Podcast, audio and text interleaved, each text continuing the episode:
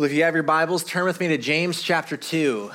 James chapter 2. This morning, we are going to be continuing in our sermon series this summer, walking through this letter written by James. And while you're turning there, I wanted to let you know about a couple of things going on at Coastal Gloucester. So, this Saturday is going to be our men's breakfast at 7 a.m. So, fellas, get up early on Saturday and come out, have a great breakfast, great time of fellowship, and some time together in the Word. But don't go home after that. Uh, because at 9 o'clock this Saturday is our Gloucester Cleanup Day. We are going to be doing a Gloucester Cleanup Day at Gloucester Point Beach.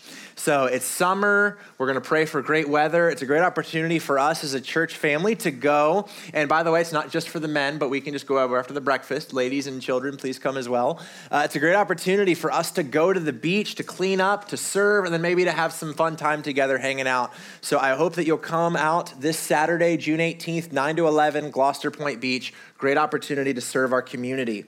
Next, you're not expecting this one. I'm just warning you, okay? Next is Yuck Day. That's not a typo. It's Yuck Day. Uh, we asked Pastor Steve before the service, what is Yuck Day? He said it is what it sounds like. Uh, this is for our student ministry on Thursday night. It's going to be a really fun time outside. We've got some games and some food, and it's going to be a lot of fun around the theme of, you guessed it, Yuck Day. So I really hope if you're a middle or high school student, you will come out this Thursday night at 6 o'clock. It's going to be a great time. Wave camps are coming up the last week of June into July, June 27th through July 1st for grades one through five. This is going to be really awesome. I've been talking to Christian, the guy on staff who runs wave camps. We've got a lot of really awesome opportunities for our wave camps this year. Some great activities, some great opportunities to serve. So I really am excited about wave camp this year. Parents uh, with children in grades one through five, go to gocoastal.org slash summer events to register. We'd love for you to be able to send your kids to wave camp. And one last housekeeping thing. I want to let you guys know that in a couple of weeks, two Sundays from now, we have our family service where we have the opportunity to celebrate the Lord's Supper and to do baptisms, which is something we're super excited about. We're going to be filming our baptism testimonies right after this service.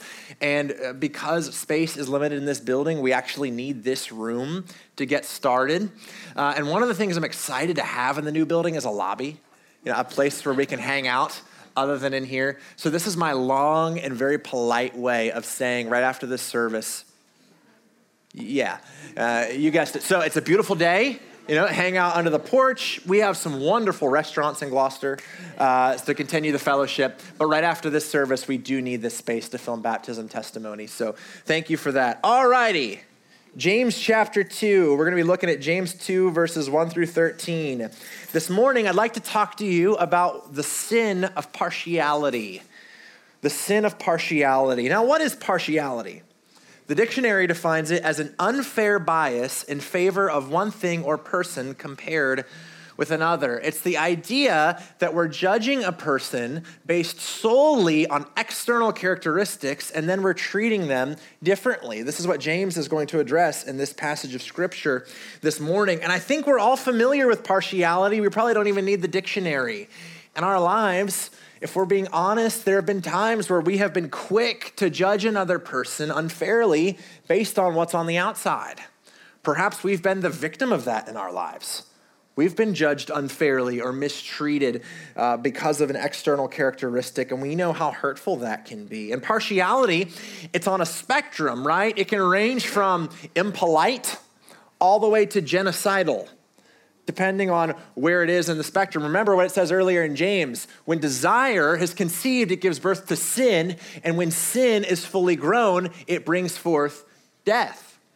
So, partiality, on a more small example, I could give you from my own life. A lot of you guys know I worked at a hospital for many years before I came on staff here at Coastal. I worked in a surgical center. And I observed, even back then, there was just a little something different about when a surgeon walked in the room and when a janitor walked in the room. When the surgeon walked in the room, oh, hello, doctor. How are you today? How are the kids? Beautiful weather we're having, right? Did you catch the game last night? You know, all bubbly and happy, and then the janitor walks in and we don't make eye contact. I'm sure you guys could probably bring examples of your own life for the same kind of thing, right? And that's on the impolite side of the spectrum. What about all the way over here? What about when sin is fully birthed and it brings forth death? That's what we call things like the Holocaust. That's what we call things like slavery, where sinful partiality has reached such a hatred and a murderous extent that that is what's possible. So, this is a very serious thing that we need to address this morning. I don't want to sugarcoat it. This is a heavy sermon this morning because this is a heavy topic. But I'm thankful that the Bible is real.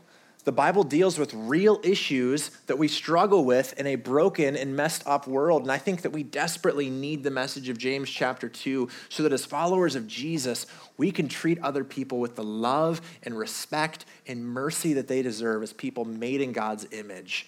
So let me give you the main point of my sermon this morning. Followers of Jesus should refuse to show partiality, but instead should relate to one another with love and mercy. With that in mind, let's read this text together. James chapter 2, we'll read verses 1 through 13. The Word of God says, My brothers, show no partiality as you hold the faith in our Lord Jesus Christ, the Lord of glory. For if a man wearing a gold ring and fine clothing comes into your assembly, and a poor man in shabby clothing also comes in, and if you pay attention to the one who wears the fine clothing and say, You sit here in a good place, while you say to the poor man, mm, You stand over there, or sit down at my feet, have you not then made distinctions among yourselves and become judges with evil thoughts? Listen, my beloved brothers, has not God chosen those who are poor in the world? to be rich in faith and heirs of the kingdom which he has promised to those who love him? But you have dishonored the poor man. Are not the rich the ones who oppress you and the ones who drag you into court? Are they not the ones who blaspheme the honorable name by which you were called? If you really fulfill the royal law according to the scripture, you shall love your neighbor as yourself, you are doing well. But if you show partiality, you are committing sin and are convicted by the law as transgressors. For whoever keeps the whole law but fails in one point has become guilty of all of it. For he who said, Do not commit adultery, has also said, Do not murder. If you do not commit adultery but do murder, you have become a transgressor of the law. So speak and so act as those who are to be judged under the law of liberty. For judgment is without mercy to the one who has shown no mercy. Mercy triumphs over judgment. Let's pray. Father, we ask your blessing over this time in your word this morning. We ask that your Holy Spirit would come now and would open up our hearts and minds to learn what this word has to teach us, Lord, because I believe we desperately need it. Lord, would you reveal to us in our hearts the sinful ways in which we judge other people Lord, would you cause us to come to a place of conviction and repentance? And would you instead inspire us to show love and mercy at every opportunity that we have? Change our hearts this morning and let that overflow in our words and actions. In Jesus' name we pray. Amen.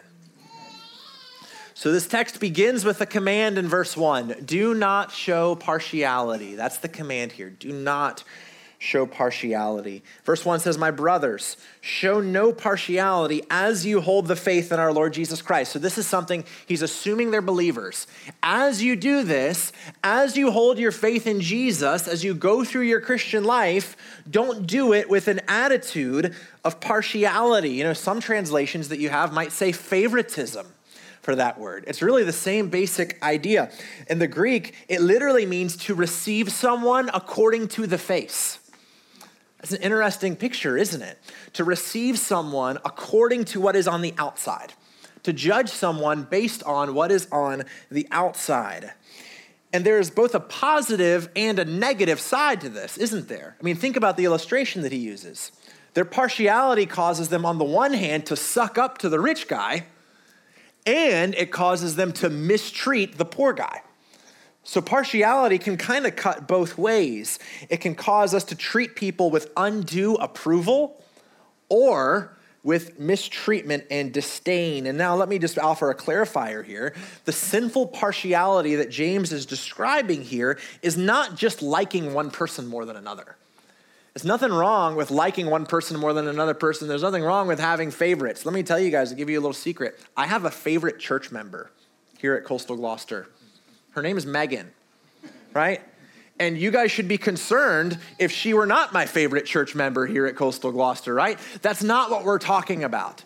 What we're talking about is a sort of sinful, judgmental attitude that causes us to pander to some people and mistreat or look down on other people, judging based on external characteristics. And now we see examples of this all throughout Scripture, don't we? Particularly in Abraham's family. So, the majority of the book of Genesis, Genesis 12 to Genesis 50, is about one family, and this is one of their favorite sins is partiality and favoritism. Think about this Isaac and Rebekah have a set of twins, and they both have a favorite. Isaac's favorite is Esau, um, and Rebekah's favorite was Jacob. And now you would, that led to a lot of issues. You can read that story for yourself. And then you would think, because of what Jacob experienced growing up, he would have known better and he would have learned his lesson about favoritism, right? No. So he gets married, then he finds another wife and gets married again. So that's just a side point, bad idea. Uh, one at a time, please. So they're married, and it leads to a lot of issues in their home, a lot of conflict in their home. And then you would think, okay, surely he's learned his lesson by now. I mean, his parents played favorites, he's got favorites in his marriage. When he has kids, it's gonna be better this time, right? Have you heard of Joseph? What did he do with Joseph? Oh, he bought him the coat of many colors. He was his favorite. And how did his brothers take to that?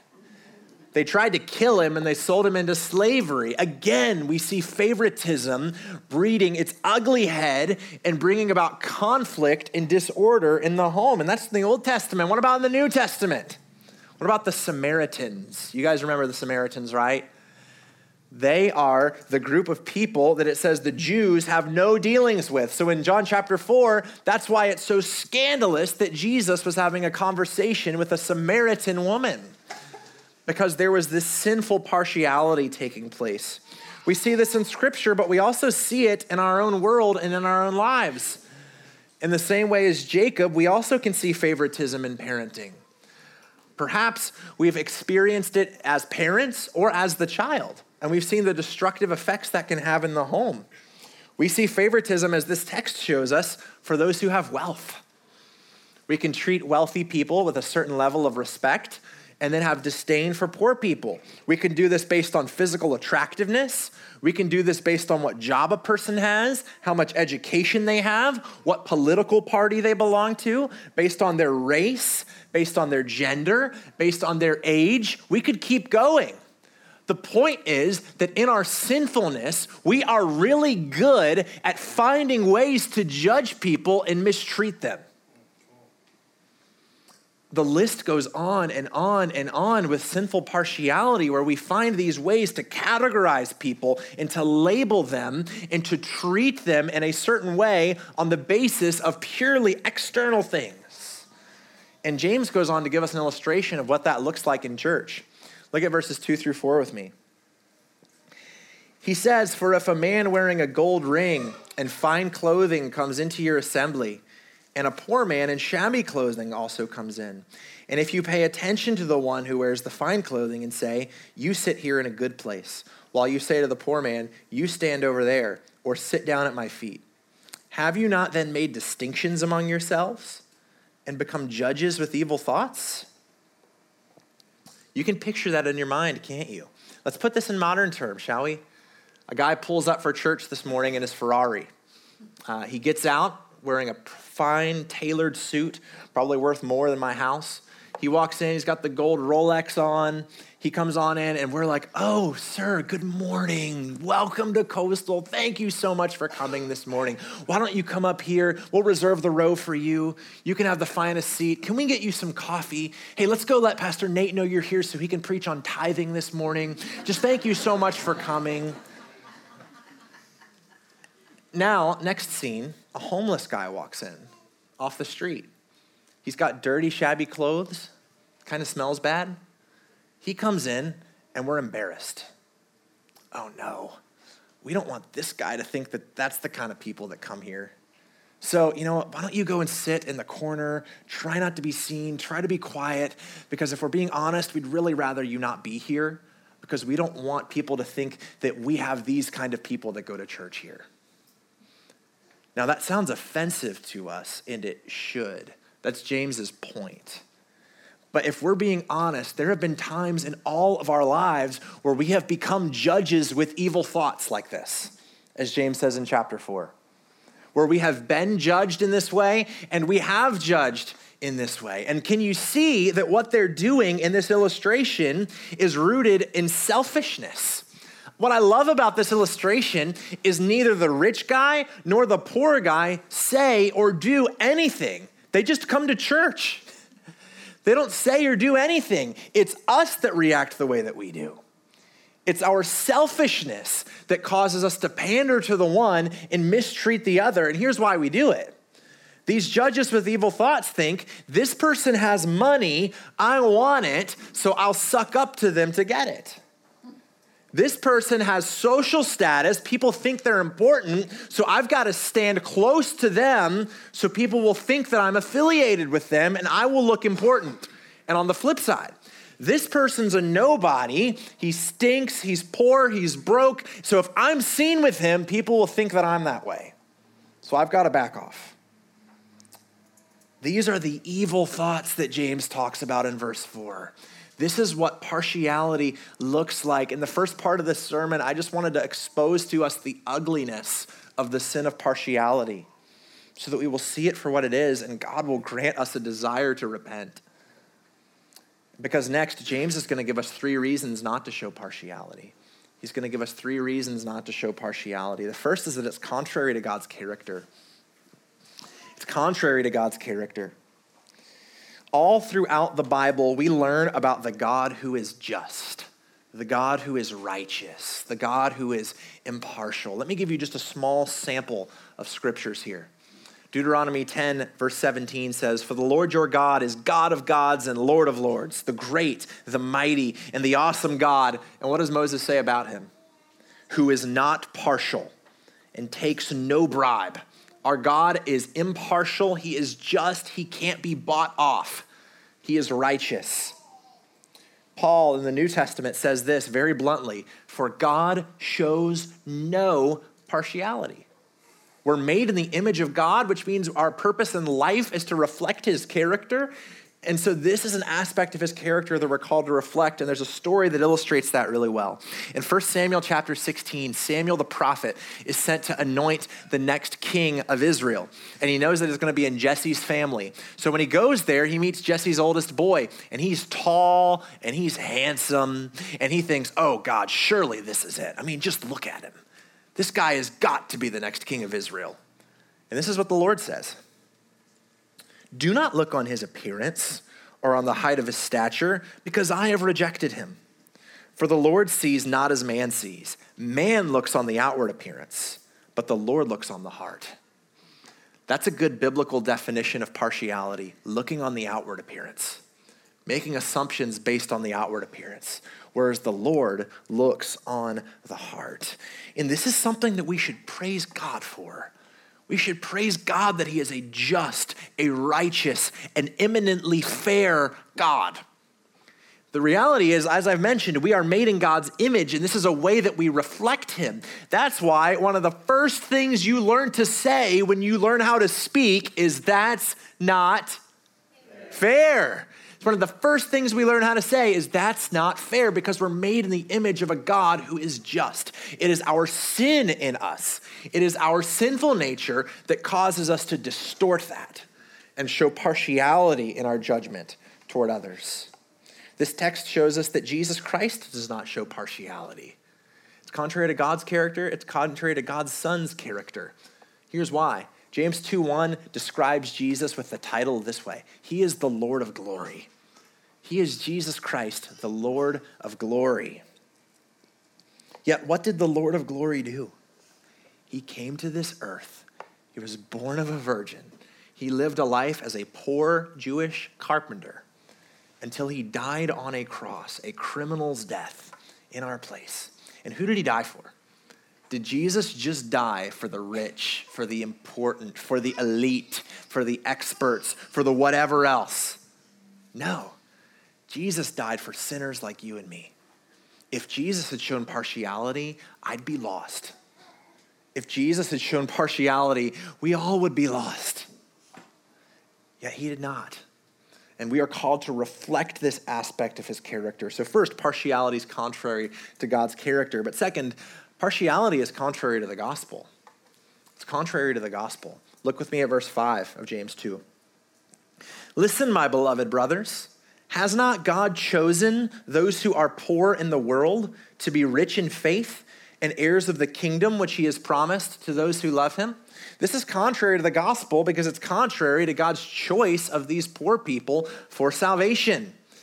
Here's the irony the very people that you're judging and you're mistreating are the ones that God has chosen to save the ones that God has chosen to be rich in faith, that He has chosen to be heirs of His kingdom, that He has promised to those who love Him.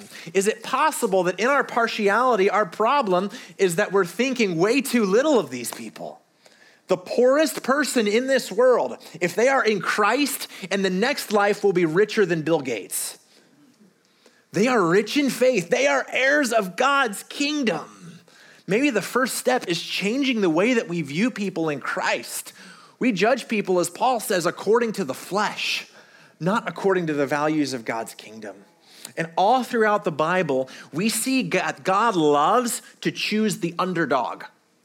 God loves to choose the outcast. He loves to choose those who the world rejects and sees as poor and unimportant. Consider 1 Corinthians chapter 1. He says, For consider your calling, brothers.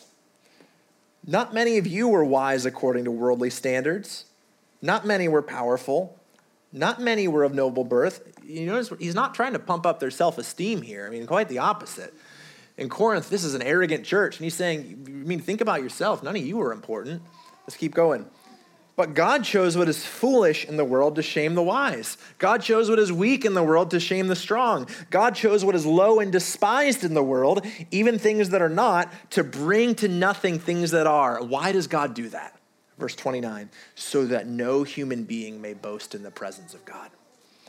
God loves to choose the poor, the underdog, the unimportant in the eyes of this world, so that no one can boast in the presence of God, so that it will be evident that it's all Him. Now, I want to offer a two minute rabbit trail clarification. Uh, the Bible does not teach that it's a good thing to be poor or a bad thing to be rich. We can sometimes get a little bit confused, run a little bit too far with this. The Bible doesn't teach that. It doesn't teach that you're automatically saved because you're poor, you're automatically lost because you're rich. The Bible does not teach that money is bad. The Bible teaches that money is dangerous teaches that money is dangerous because uh, with wealth comes the temptation to trust in our wealth. And when we're trusting in the things of this world and the comforts of this world, it becomes a lot harder to look to the next world. It becomes a lot harder to put our hope in eternity. I mean, think about the rich young ruler. I love this story in the Gospels. This guy comes to Jesus and says, Teacher, what must I do to be saved? And Jesus gives him the law right? He gives him the Ten Commandments. And this guy says, I've already done all that. And Jesus, seeing him, loved him, said to him, Okay, you've already done all that, great. Uh, all you need to do now is sell all of your possessions, give them to the poor, and then go and follow me. And how does he respond? Jesus said he went away sorrowful because he had many possessions. It was his wealth that caused him to reject the gospel. And here's the thing by not doing that, he showed that he'd already broken the first commandment. He had made a God out of his wealth and put that ahead of the Lord. Now, I heard David Platt say this in a sermon one time, and I think this is really impactful. The Bible does not teach that we need to sell all of our possessions and give them to the poor in order to be saved. And if you just breathed a sigh of relief, you are exactly the kind of person that Jesus would say that to. Because when we trust in our wealth, it shows that we are trusting more in the things of this world than in the things of the Lord. So the Bible does not teach that money is bad, it teaches that it is dangerous. And for this reason, the Lord loves to choose those who are poor in this world, as we see in this text. But let's continue now in verse 6. It's contrary to how they're being treated. Verse 6 says, But you have dishonored the poor man. Are not the rich the ones who oppress you and the ones who drag you into court? Are they not the ones who blaspheme the honorable name by which you are called? I mean, he's dumbfounded at the irony of the situation. You're mistreating your brothers and sisters in Christ, and you're sucking up to the guys who are persecuting you. You're pandering to the ones who are dragging you into court to rip you off. You're pandering to the ones who are persecuting you and they are blaspheming the very name of God. And here's why they're doing it they wanted so badly to be associated with those who had wealth and status in this world that they were willing to dishonor their brothers and sisters in Christ to get it. That's what sinful partiality does in us. It reveals what we value. It reveals that we value the things of this world rather than the kingdom of God. So, how can we respond to this since it is contrary to the gospel? We need to remember that through the gospel, we are one. We are in one body. Galatians 3:28. There is neither Jew nor Greek. There is neither slave nor free. There is no male and female, for you are all one in Christ Jesus. One. It breaks down every barrier. It's been said many times the ground is level at the foot of the cross. That's what the gospel does. The gospel reminds us that all of us, no matter who we are, no matter what we've done, no matter where, what anything is, any of the external characteristics that we talk about, we are all sinners before a holy God and deserving of his wrath. Yet we are all equally saved through Jesus Christ, who died on the cross for a people from every tribe, tongue, and nation. And when we internalize that, that severs the root of sinful partiality. That's what it does. How can I judge someone else when I am equally condemned? And better yet, how can I judge someone else when I am equally justified by his grace? I am in just as much of need of salvation as they are the gospel provides the antidote, and only the gospel does. We talk a lot about the need for unity in the world, and our country so divided, and, and all of these things. But listen, the gospel is the only hope. I've got no hope in anything else to unite our country except for the gospel of Jesus Christ. None. The gospel's the only hope. Only Jesus can bring people together. Only Jesus can create a people from every tribe, tongue, and nation. And it's just amazing. Only Jesus can do this. So it's contrary to God's character. It's contrary to the gospel. James's last reason not to show partiality is that it's contrary to God's law. It's contrary to God's law. Verses 8 and 9 say, If you really fulfill the royal law according to the scripture, you shall love your neighbor as yourself. You are doing well. But if you show partiality, you are committing sin and are convicted by the law as transgressors if we fulfill this royal law, I take that just to mean the, the law of the kingdom of God. If we fulfill this royal law, God's will that is mediated through Jesus, we do well, he says, if we love our neighbor as ourselves. And we'll circle back to that in a minute. But when we show partiality, when we fail to love our neighbor as ourselves, we sin. We violate the law. He's saying it's not just rude, it breaks the law as transgressors. And then in verses 10 and 11, he says, For whoever fails to, whoever keeps the whole law but fails in one point has become guilty of all of it. For he who said, Do not commit adultery, also said, Do not murder. If you do not commit adultery but do murder, you have become a transgressor of the law. You know, we might be tempted to think, Big deal, James. I'm just playing a little favorites. It's not like I killed somebody, it's not like I committed adultery. And besides, there's like 600 or something commands in the Old Testament. You know, if I just broke one of them, I'm doing pretty good. Even just take the 10 commandments. I break one of them, I still get a 90. That's a B. That's pretty good, right? We think that way because we tend to have such a fragmented view of God's law, and we forget that God's revealed will in Scripture, God's commands in Scripture come to us from one God. They are different expressions of his one perfect will that we are called to reflect. So James is saying, you break one part of it, you break all of it. John MacArthur used the illustration of a window. Let's say you just picture in your mind a big old window, and you walk up to that window with a hammer, and you hit one part of the window. What's going to happen to the whole window? It's going to break. You're going to break the whole window. And somebody will come up to you and say, Hey, you broke the window. Your response is, No, I didn't. I only hit one small part of it. Is that excuse going to fly? No, you broke it because it's one window. In the same way, James is teaching us even if we were just to break one part of it, we break the whole thing. And our relationship to God is now lawbreaker. And let me give you some bad news this morning. That's all of us. It's the whole human race. Romans 3:23 says for all have sinned and fall short of the glory of God. Every single one of us have shattered that window many times over. We are all guilty before God. Our only hope is God's mercy and God's love in Jesus Christ, which we'll talk about in just a little bit. So, listen, guys, partiality is not a small thing.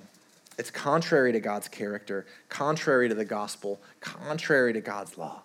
It dishonors God and it hurts people. It reveals that we value the things of the world rather than the things of God's kingdom. But I'm thankful that James doesn't just say, hey, quit doing that but instead, he tells us what we can do instead. So let me give you two things that James tells us to do instead of showing partiality. So first, instead of partiality, show love. Let's circle back to James 2 8. He says, If you really fulfill the royal law according to the scripture, you shall love your neighbor as yourself. You are doing well. He's saying we are doing well, we are fulfilling the royal law according to Scripture when we love our neighbor as ourselves. Love is the antidote to partiality, love is the opposite of partiality. And in fact, when Jesus was asked, What is the greatest and most important commandment in the law? he said, Love. Matthew 22 says this. And he said to him, You shall love the Lord your God with all your heart and with all your soul and with all your mind. This is the first and greatest commandment. And the second is like it You shall love your neighbor as yourself.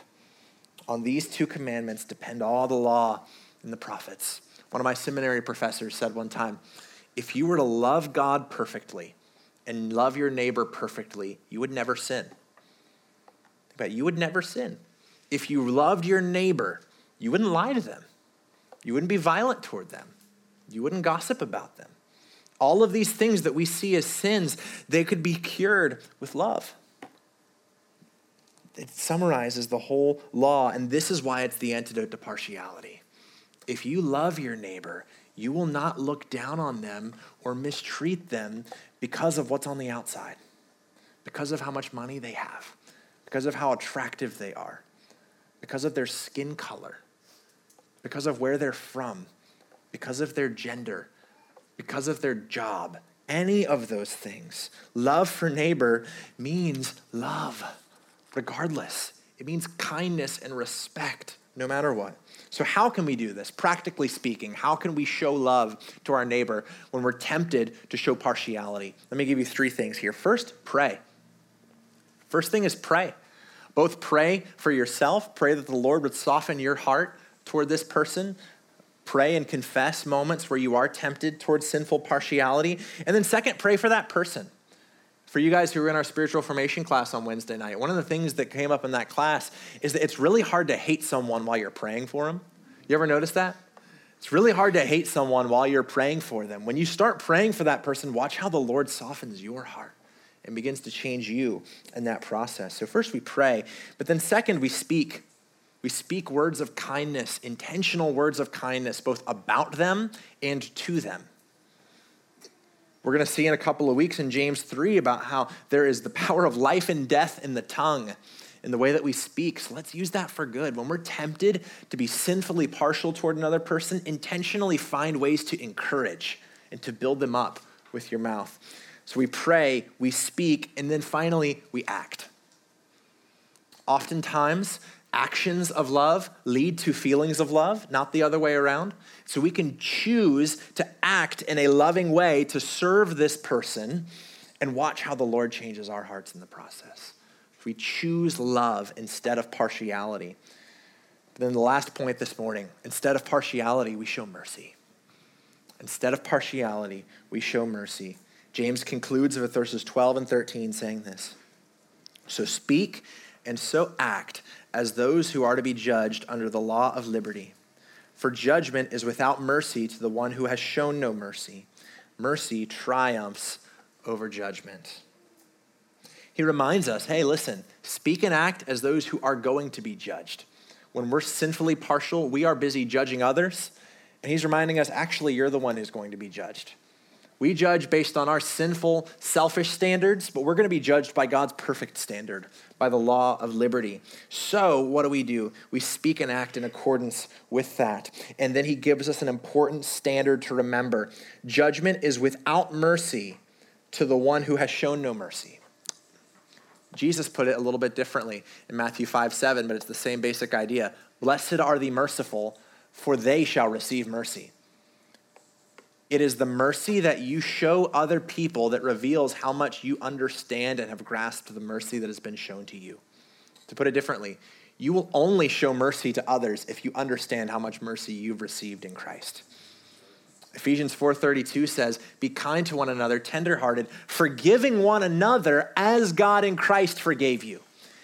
It is only as we know the gospel, it is only as we know in the depth of our souls the mercy that we've received that we are enabled and empowered to show mercy to other people. And in this way, mercy will triumph over judgment in our lives. Mercy will triumph over judgment, both on the final day when we stand before God. The mercy that we show will be evidence of the mercy that we've received. And in our relationships, we will be quick to show mercy instead of being quick to judge. We will be quick to assume the best about people, quick to give the benefit of the doubt, quick to forgive when wronged, quick to overlook an offense instead of getting offended, quick to show mercy. We do this because we remember that it is mercy that is the basis of our salvation. It's mercy and mercy alone is why we can expect to enter heaven one day. The Puritan pastor Thomas Hooker, when he was on his deathbed, someone came to him and said, Sir, you're going to receive your reward. His response was, Brother, I'm going to receive mercy. I'm not going in there because of me, but because of him because he has shown me mercy. That's the only hope that sinners like you and me have. The only hope for lawbreakers like us, for window breakers like us, is the mercy of God in Jesus Christ. That Jesus, who kept the law perfectly, died in the place of lawbreakers like you and me, so that when we turn from our sins and we trust in Jesus Christ, we ask Him to forgive us and to come into our lives. When that happens, we are free, we are forgiven, we are clean. And with that mercy, we are now empowered to be instruments of God's mercy in the lives of other people. So let me leave you with two takeaways this morning, and we'll close in song. The first takeaway is remember how Jesus has loved you. Remember how Jesus has loved you. It's what we just talked about. You will not be a loving or a merciful person unless you get this, unless your mind and heart are just saturated and enamored with the gospel we need to remember how Jesus has loved us. And how did he do it? One of the best passages to go to is Philippians 2, verses 5 through 11. Have this mind among yourselves, which is yours in Christ Jesus, who, though he did not count equality with God a thing to be grasped, though he was in the form of God, did not count equality with God a thing to be grasped, but emptied himself by taking the form of a servant, being born in the likeness of men. And being found in human form, he humbled himself by becoming obedient to the point of death, even death on a cross. Therefore, God has highly exalted him and bestowed on him the name that is above every name, so that at the name of Jesus every knee should bow in heaven and on earth and under the earth and every tongue confess that Jesus Christ is Lord to the glory of God the Father. The Lord of glory came to this earth, took on the form of a servant, and was obedient to the form of death. And I said it earlier, but I'll say it again. For sinners like you and me, for lawbreakers like you and me, had Jesus shown partiality in his salvation, we would all be lost. We would all be hopeless. And yet, Jesus came to this earth, gave his life on the cross for us so that we could receive God's mercy instead of God's judgment. He rose from the dead three days later, ascended into heaven, so that now everyone who turns from their sins and trusts in Jesus and receives him into their life as Lord and Savior is now, even if you're the poorest in this world, you are now rich in faith. You are now an heir of the kingdom of God. You are now a son and daughter of our heavenly Father. That's amazing. That's the gospel. That's the good news of the gospel. That in Christ, we are free, we are forgiven, and eternally speaking, we are rich. And so, when we understand this, when we understand that at the depth and the core of our being, we can now repent of sinful partiality. It's our second takeaway. We now are empowered to repent of sinful partiality. As we've discussed, church, sinful partiality, it's a sin against God. It's contrary to his character, to his gospel, and to his law. Partiality slanders God, it misrepresents him as his image bearers, and it hurts other people. And if we're being honest enough, I think everybody here would admit that there have been times in our lives where we've been guilty of this. Perhaps we've been victims of this, where we're judging people based on the outward appearance instead of on the heart, as the Lord says. So, what can we do? Let's do some self examination and ask the Lord to reveal to you this in your own heart. Let's confess that sin to the Lord and then ask Him for the strength and the wisdom to walk in love and mercy toward other people instead of being quick to judge. It is my hope and my prayer that Coastal Church Gloucester would develop a reputation as the most welcoming church in the community. That everyone knows it doesn't matter what you look like, it doesn't matter how much money you have, it doesn't matter how you're dressed. Come to Jesus. And now listen, as I say that, I also want to be quick to say that Pastor Steve and I were talking this last week as I was preparing for this sermon, and we were just praising you all because I think we already are. I am amazed by how loving and how welcoming this church is. When I came here eight years ago, I experienced that. And I know many people have that same story. So I say this to praise Coastal Church for this and to say, let's keep going and let's keep growing. Let's strive to be a church that loves and welcomes everyone who comes through these doors. Let's be known for our love and our mercy toward everyone because we are so in love with Jesus Christ, the one who has shown love and mercy to us. So, with that, I want to invite the worship team to come back, and we're going to go out singing and worshiping the Lord this morning.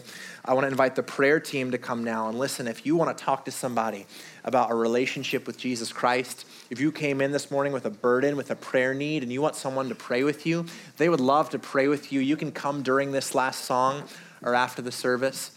Uh, and I know this is really unspiritual, but just a reminder about what I mentioned earlier about the baptism videos. I love you guys. Thank you so much for being here this morning. Uh, let's close in prayer and we'll go out singing. Father, thank you that you have loved us so much in Christ, even when we did not deserve it, even when we were your enemies, Lord, even though we are sinners. You sent your son to die in our place so that we could know you. And so, Father, I pray that you would now empower us to be instruments of your love and mercy wherever we are. Give us opportunities to show love and to speak love to everyone that we know.